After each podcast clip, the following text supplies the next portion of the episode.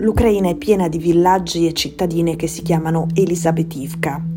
Ce ne sono un po' in tutti gli oblast, in tutte le province. È un po' come Springfield negli Stati Uniti. Queste cittadine si chiamano così in onore di Elisabetta Petrovna o Elisabetta di Russia. Quando è cominciata l'invasione, quando è cominciata la guerra di aggressione della Russia all'Ucraina, il ventiquattro febbraio, i residenti di queste cittadine, di queste Elisabetivka, gli amministratori locali, comunali, i municipi, i residenti di queste Elisabetivka, hanno disconosciuto Elisabetta Petrovna e hanno cominciato a disegnare Elisabetta Alexandra Mary, Elisabetta seconda a Windsor, sulle facciate dei loro palazzi.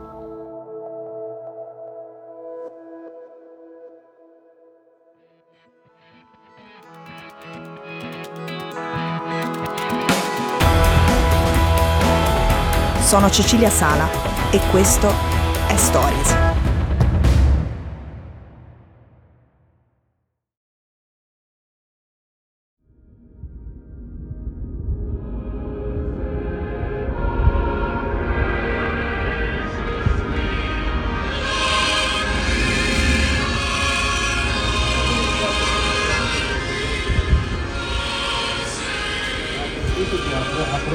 Stamattina sono andata di fronte all'ambasciata britannica qui a Kiev.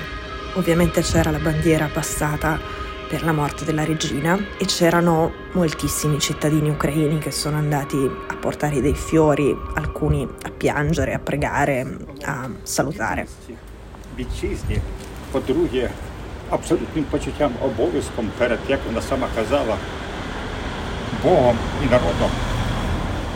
Quello che avete sentito è Anatoly, un signore che ho incontrato davanti all'ambasciata britannica, che si è tolto il cappello, si è messo a piangere e mi ha detto che prima di tutto la regina era un punto fermo, una costante in un mondo che cambia, un, un elemento rassicurante per tutti anche fuori dalla Gran Bretagna, secondo lui, ma che lui era lì innanzitutto per gratitudine per tutto quello che la Gran Bretagna sta facendo per l'Ucraina in questo momento.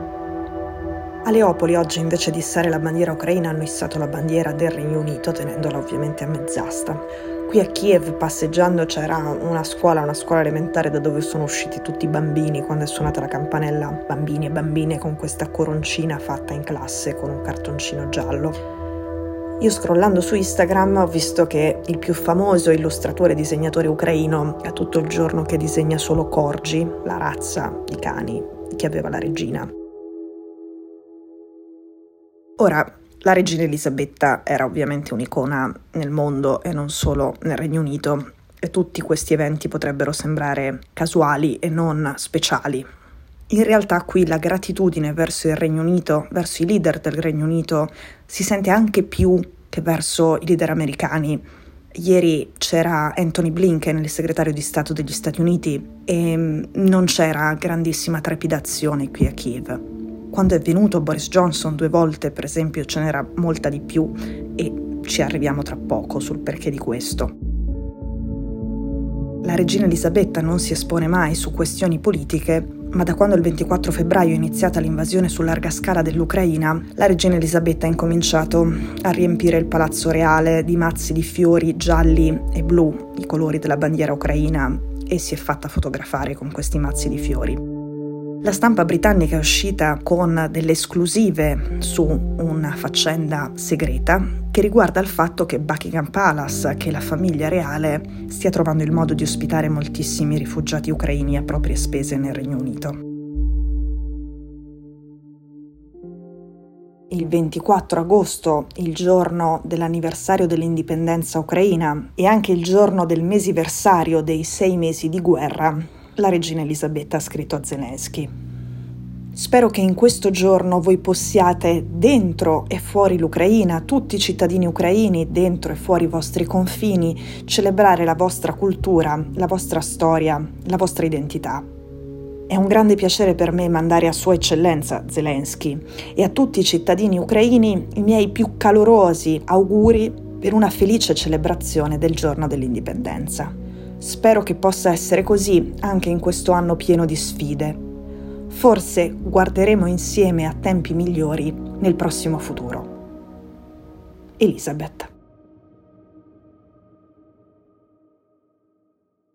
Ecco, parlando del ventiquattro febbraio, parlando del giorno del mesiversario dei sei mesi di guerra e del giorno in cui si festeggiava l'indipendenza dell'Ucraina, arriviamo a Boris Johnson. Mentre la regina Elisabetta scriveva queste parole, il primo ministro del Regno Unito era a Kiev.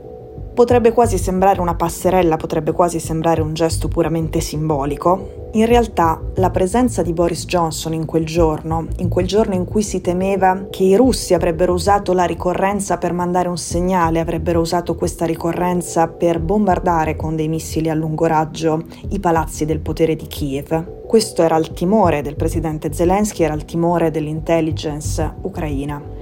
Il fatto che Boris Johnson fosse qui quel giorno ha permesso a Zelensky di andare in giro per le piazze, per i viali del centro, per viale Kreschatik, dove sono io in questo momento, che è il corso principale di Kiev, quello dove c'era la parata di mezzi militari russi distrutti il ventiquattro agosto.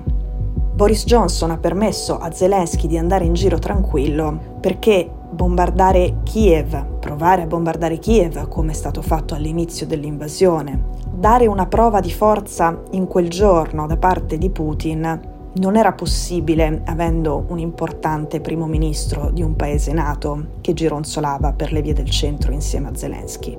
Se mai i russi davvero avessero avuto i piani che l'intelligence di Kiev pensava avessero, ecco, i loro piani sarebbero saltati nel momento in cui Boris Johnson è sceso dal treno ed è arrivato nella capitale ucraina.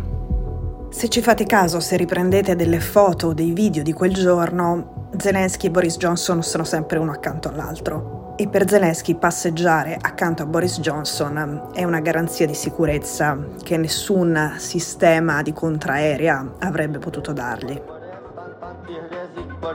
Premier Johnsoniuk Boris. Добрый день, everybody. Slava Ukraini. Questa che sentite è una canzone ucraina mh, piuttosto coatta, dedicata a Boris Johnson.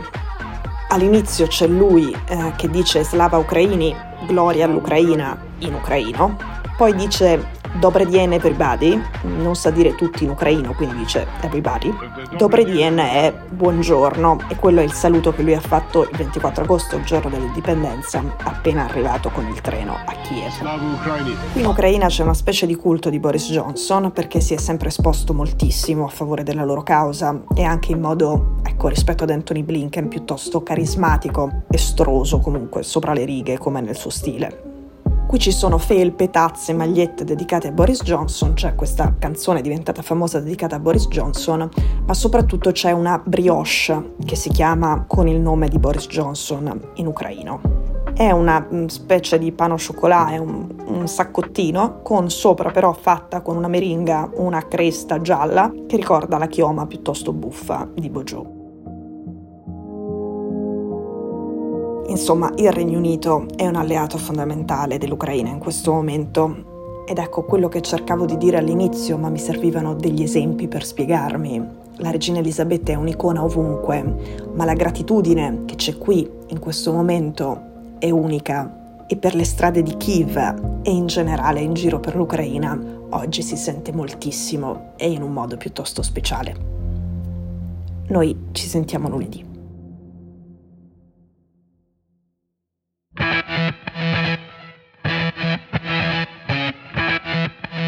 Stories è un podcast di Cecilia Sala prodotto da Cora Media. La cura editoriale è di Francesca Milano. In redazione Simone Pieranni. L'advisor è Pablo Trincia. La producer è Monica De Benedittis. La post-produzione e il sound design sono di Daniele Marinello. La supervisione del suono e della musica è di Luca Micheli.